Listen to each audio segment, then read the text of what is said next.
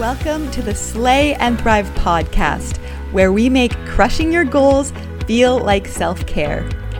This is the show that helps high energy women trapped in self destructive patterns cultivate an unapologetic, loving body transformation through spiritual and personal development.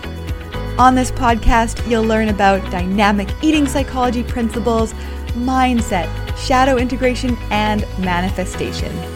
I'm your host, Kayla Van Egdom, a health and energy guide, unicorn lover, and Amazon best-selling author. I am so delighted to be on this journey with you. Let's get started. Hello, and welcome back to the Slay and Thrive podcast. I am so excited you're tuned in for today's episode because it is a special one. I've wanted to share this for a while, but I was waiting for the right time. And today's episode is that time. I am going to be sharing the introduction of my upcoming book with you. This is the scariest and most important writing project of my entire life. It's the scariest because I'm getting more real about my struggles with food, eating, weight, and sexuality than I ever have. There was a time when I didn't have the courage to share this book with the world. And I imagine there's probably going to be times after I hit publish, or maybe even after I record this podcast, where I'm like, really? I'm going to share this with the world and want to hide under a blanket and pretend it's not out there. That happens to me a lot, actually. But I'm doing this and I'm sharing this work because I also believe it's the most important thing I've ever written. They say an expert is someone who's failed at something more times than anyone else. And I believe that I have failed at creating a healthy relationship with food, my body, and my sexuality in so many ways. And from these failures, I gained wisdom and insight that I know that I am meant to bring to this world. That's what this book is about. It's over two decades worth of failures and lessons wrapped up in a 24 chapter book. I wanted to share this introduction with you for a few reasons. One, I am so excited about this. It's currently in the hands of my editors and it's coming out sometime over the next few weeks. Two, I wanted this episode to serve as a bit of a screening process for my readers. I think the introduction does a great job of including some of the cautions regarding this book, and it highlights who this book is for and who might not want to read something like this at this given moment. This is not a fluffy, unicorn laden book. This book chronicles some of the lowest points in my life. And that's for good reason. I think you learn some of your most vital lessons in your rock bottom times.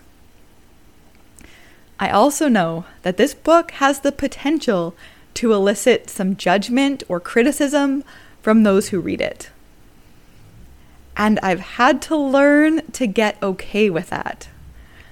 Carolyn Elliott once said that the very things that make you magnetic to your people are the same things that make you repulsive to others. At first, I had resistance to this idea. I didn't want to be repulsive to anyone. Or so I thought. then I got to thinking about how it's our human drive and desire to be liked and admired by everyone, and how that can actually keep us playing small, limiting ourselves, and stopping us from showing up in our full authenticity. And that also creates this culture where everyone is doing that. And then we have these social media Instagram worthy lives that aren't our truth. And then everybody is just in this world that they think they're more alone than they are because people don't talk about these very real things.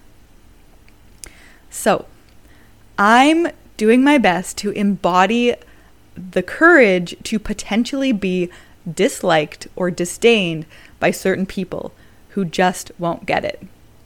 All while knowing that by standing fully in my truth and in my story, the people who are meant to get it will really get it and hopefully have some part of their lives forever changed as a result. I've been really inspired by Geneen Roth and her books, and I'm nowhere in her caliber of writing. But if my book could change someone else's life a fraction of the amount that Geneen Roth's books have changed mine, that would be so incredible. Before I dive into the introduction of this book, I just wanted to offer you a slay challenge. I want you to ask yourself Am I trying to be liked by everyone? And what is that costing me? Then figure out is there some way that you can be more you, even though it might feel uncomfortable and might risk the judgment of others? Then go out and be your full self, knowing that the people who are meant to get it will get it and they will love you for being authentic and for sharing. One final note before we dive in this is only version 2.0 of the introduction. I've done one editing session myself, and now this book is in the hands of my editors. If the final version of the introduction is more polished when you get the physical copy of the book, that would be why. All right, let's get to the introduction of your body is not a weapon. Healing a fractured relationship to food, physique, and sexuality. Early 2017. Who has to die for you to write this book? I'm having coffee with a fellow writer. We sit in a quiet restaurant located inside a hotel lobby. A duck pond covered in lily pads pads, and a few fountains are visible through the large windows. The sky is an icy shade of blue on this clear winter day. I look down for a moment, playing with the empty cream containers and sugar packets that I've dumped into my porcelain mug of coffee. I think I'm taken back by the force and directness of the question. I had just finished telling this fellow writer about the book I wanted to write title and all. I'd finished by saying, but I can't write it. Finally, I look up to meet her eyes. Well, no one has to die. I just can't work where I work if I want to write it. That was the reason I gave in the moment, but it wasn't the entire story. If that had been the only barrier to writing this book, I could have still written it, I just wouldn't have been comfortable publishing it. I knew there were parts of my history, when shared, that might upset some clients at my previous place of employment. I worried that it might cause them to look not only at me differently, but at the business itself differently. While I was fine sharing my story and facing the personal consequences, I wasn't willing to let my history harm someone else's livelihood. This book is filled with moments of darkness. There are things I talk about in my past that are going to make some people uncomfortable. There's also the potential for some stories I'm sharing to elicit judgment from others. I spent years acting from a place of my woundedness. I did many things I once regretted and shamed myself for. Within the chapters to follow, you'll find mentions of sexual abuse, bulimia, binge eating, attempted suicide, and drug use. I wanted to address all potential triggers in the introduction to ensure that you are at a point in your journey where it feels safe to read about these topics. I don't write about these parts of my past for shock value or for the sake of entertainment. I write about them because I know there are women out there struggling and hiding similar parts of their own past. And they could be thinking, no one else is this messed up about food. Or maybe, no one else has abused their body this much. This book is my way of saying, I see you, I get you, and I am honored to be a small part of your courageous journey towards healing. The regret and shame I heaped on myself for my past was a big reason why I wasn't ready to write this book in 2017. I wasn't yet able to see how every wrong move was instrumental to my growth and healing. I hadn't yet grown into the woman who was ready to deliver this book. I didn't have all the pieces. The journey was far from complete. The journey will never be complete, but the timing for this book is now right. This is the story of how I healed my own fractured relationship with food, my body, and my sexuality. In my own experience, all three are intricately connected. We fear our appetites for food and our cravings in the same way we fear our judge, our sexual desires. We check out of our bodies, not really there when we eat or have sex or go through our days.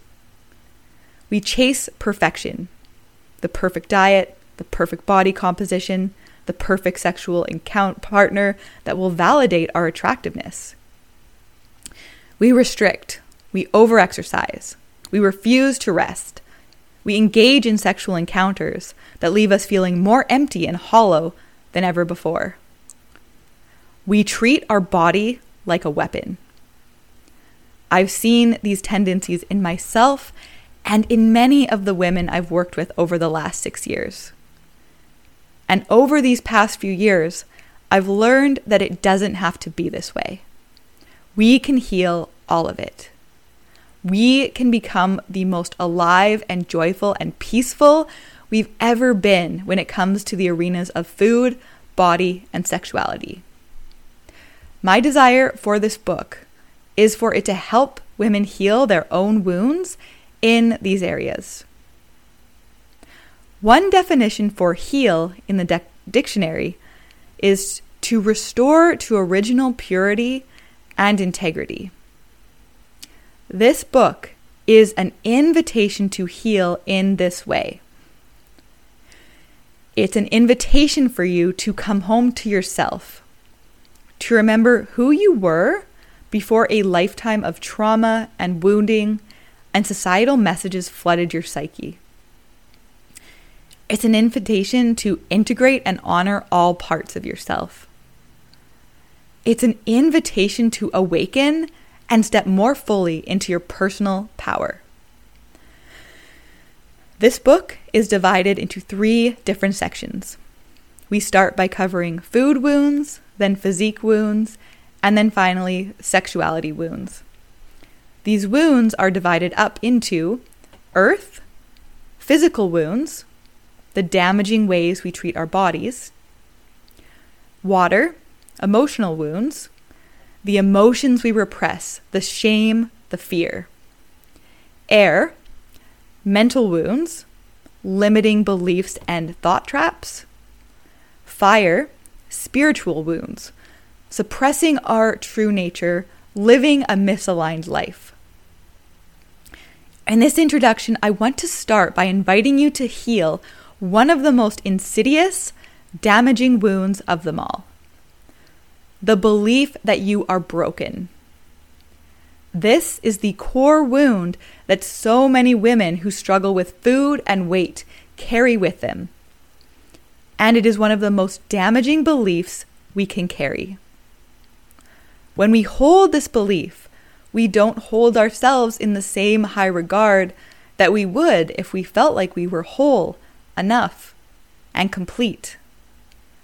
We go through life with a heaviness and a darkness that permeates everything we do. We become consumed by stress and overwhelm as we try all the tactics and strategies to fix ourselves. But the reality is, we don't need to be fixed. We can release the idea that we are broken and need to fix ourselves. Instead, we can see ourselves as in the midst of our life journey and currently in the process of learning the skills we need to live our best lives. We haven't yet built the identity of someone who has a balanced, nurturing relationship with food, her body, and her sexuality. Maybe we haven't yet learned how to genuinely care for our body instead of punishing it or trying to maliciously force it into the shape of our choosing. Maybe we haven't yet learned how to notice the beliefs holding us back so we can tell new stories in their place. Maybe we haven't yet learned how to work through our emotions without needing food as an anesthetic. And maybe we haven't yet discovered how to face all that's wrong or misaligned in our life without distracting ourselves from our reality with our fixation on changing our bodies and our eating habits. We know how to diet and hyper focus on our weight and get trapped in a month long binge and restrict cycle. It might not be what we want, but it's comfortable. When we awaken to what else isn't working in our life after letting go of the food struggle, it's more jarring and uncomfortable to work on everything else. The good news is that every single one of these skills is learnable. It's not a matter of fixing, it's a matter of training yourself and cultivating these skills in your everyday life. You would never call a six year old broken because they didn't know how to drive a vehicle. You also wouldn't think that someone who was trained as a car mechanic was broken for not being able to perform heart surgery. It's not a matter of brokenness.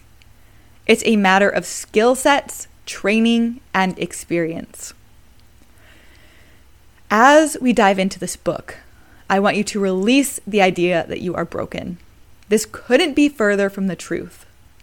Every gift and superpower you need to transform your relationship with your body are lying dormant within you. It's time to wake up wake them up, and harness them for your greatest good. Each chapter will come with activation questions, journal prompts for you to drive, dive more deeply into your own relationship with these wounds, as well as activation trainings. While I have seen these wounds come up in my own life and in the work with I've done with other women, I also know that each woman's journey is deeply personal part of the journey is building self awareness in order to transform. The activation itself is a way of embodying what you're learning throughout this book. You may choose to do the activation once or multiple times if it speaks to you. There may also be times when an activation feels out of alignment or like a step you aren't ready for at this point in your journey. Before each activation, I would recommend that you take a few slow, deep breaths and ask yourself how the prospect of carrying out this activation feels in your body. If it feels safe and expansive, then proceed with the activation. If not, take care of yourself by saving it for a time when you feel ready. All right, so that was the introduction. There are some journal prompts and a special activation, and I'm going to be posting those in my Slay and Thrive 365 Facebook group. I think it would also be such a great experience to maybe even do a book club for this book inside that Facebook group. Because I know that when women get together and take this journey together and realize that they're not alone, so much magic can happen. So if you are interested in joining the Facebook group and have not yet, there is a note in the episode description. And I look forward to chatting with you all in the next episode. Thank you as always for being here and listening. I know how valuable your time and attention is, and I appreciate each and every one of you each time you tune in. I'm wishing you another week filled with slay and thrive. Thank you so much for tuning in to another episode of the show.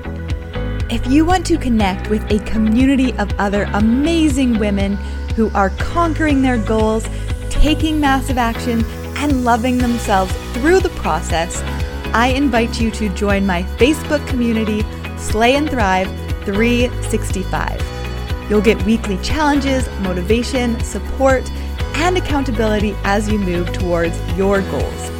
Hope to see you there very soon.